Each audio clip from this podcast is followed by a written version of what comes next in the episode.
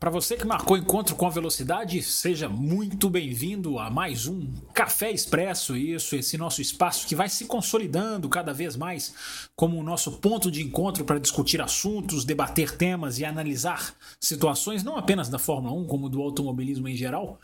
Né, Café Expresso que depois das edições especiais gravadas direto da Bélgica vai se ajeitando, vai tomando o seu formato, vai ficando cada vez mais com uma cara definitiva e o objetivo é que esse espaço seja o nosso ponto de encontro de você que acessa o velocidade.org e você também que é ouvinte do Café com Velocidade. O que não der para se falar no programa, a gente termina a discussão aqui ou a gente levanta tópicos aqui para ser discutidos que podem ser uh, estendidos ao Café com Velocidade. O objetivo é esse. E o objetivo de hoje é falar do rádio, é essa polêmica na Fórmula 1 que ainda vai dar muito uh, o que falar, espero eu, porque é uma discussão que vai além do rádio. Né? A gente tem que entender o que é o rádio na Fórmula 1 hoje em dia, para depois entender o que, que pode ser a Fórmula 1 sem esse mesmo rádio. Eu acho que o mais importante dessa discussão é entender por que, que o rádio chegou ao ponto em que chegou hoje em dia, de ser uma peça do carro mais importante quase do que o volante, né? porque seguia o carro através do rádio, faça isso, faça aquilo, vire assim, vire assado. É, ajuste freios mais para frente, ajuste freios para trás, mexa na embreagem assim, deixe nesse ponto, coloque a mistura X vezes Y.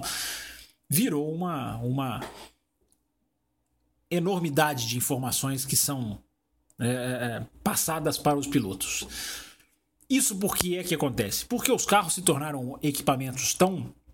É, é, eu não vou nem dizer sensíveis, mas tão aprimorados num sentido de que requer uma sintonia fina desse carro para se tirar o máximo do seu potencial, que o rádio acabou ganhando essa dimensão que ganhou. Então, proibir o rádio, proibir as comunicações de rádio, proibir o acesso ao, ao piloto, ou, ou auxílio, melhor dizendo, ao piloto, pode mudar muita coisa além do que você já viu, você ouvinte, ou do que você já leu, ou do que você já parou para pensar.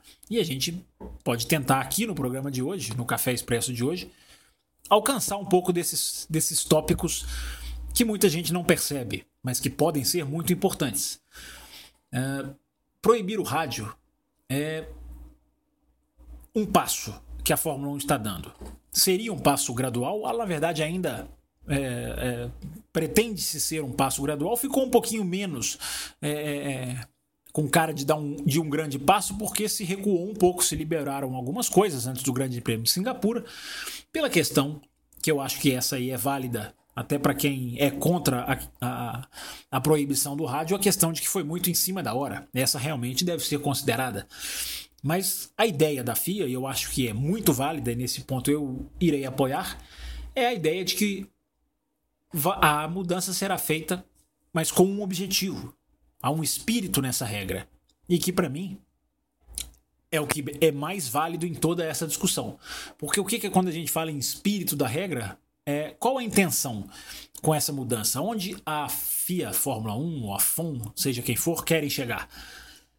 Em dar ao piloto mais autonomia, em fazer com que a corrida esteja mais na mão dos pilotos do que daqueles que são pagos para analisar dados, fazem isso muito bem, sem dúvida nenhuma, mas que são pagos para se analisar dados, para se computar números, para se projetar é, é, simulações. É, essas pessoas ganharam um peso muito importante e o peso de uma corrida de carros tem que ser do piloto. Claro, do carro também, mas muito do piloto.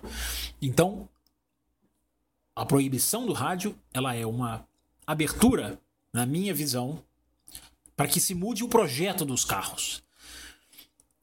Porque sem rádio, hoje o que, que se diz? Ah, o pneu aquece demais, tem que avisar o piloto. Ah, o motor esquenta demais, o engenheiro vai lá e avisa o piloto. Ah, o ponto de embreagem para largada, a gente viu isso muito claramente no Grande Prêmio de Singapura. O ponto de embreagem para o carro fazer uma boa largada tem que ser minimamente ajustado, testado e o engenheiro tem que auxiliar o piloto. Muitas equipes alegaram isso, né, de que sem o rádio alguns carros pudessem até nem largar. Quando as equipes falam isso, para mim é um atestado de que o piloto precisa de um, de um certo auxílio para guiar o carro, o que não está certo. Né? O auxílio ele é bem-vindo desde que na medida certa. Mas o, desde que o carro é ligado até a hora em que ele é desligado no fim da corrida, o piloto tem que saber utilizar todas as funções. Com a proibição do rádio, eu vejo, e aí para mim é a grande sacada de tudo isso, é que os carros precisarão mudar. Os carros precisarão ser menos. É, não vou dizer tecnológicos, talvez não seja essa a palavra, mas menos dependentes de ajustes. Então o pneu não vai poder aquecer tanto. Pensem comigo. O motor se ele esquenta demais e o piloto não vai conseguir saber a hora de manusear tudo isso, o motor terá que ter trabalhar com a temperatura, com a lubrificação diferenciada. O ponto de embreagem não poderá mais ser tão sensível. Uh, os freios esses vão, esses vão sempre ter a opção de ser mais para frente, mais para trás no carro. Mas tudo pode mudar. Tudo no projeto do carro pode mudar. E na minha visão, para melhor.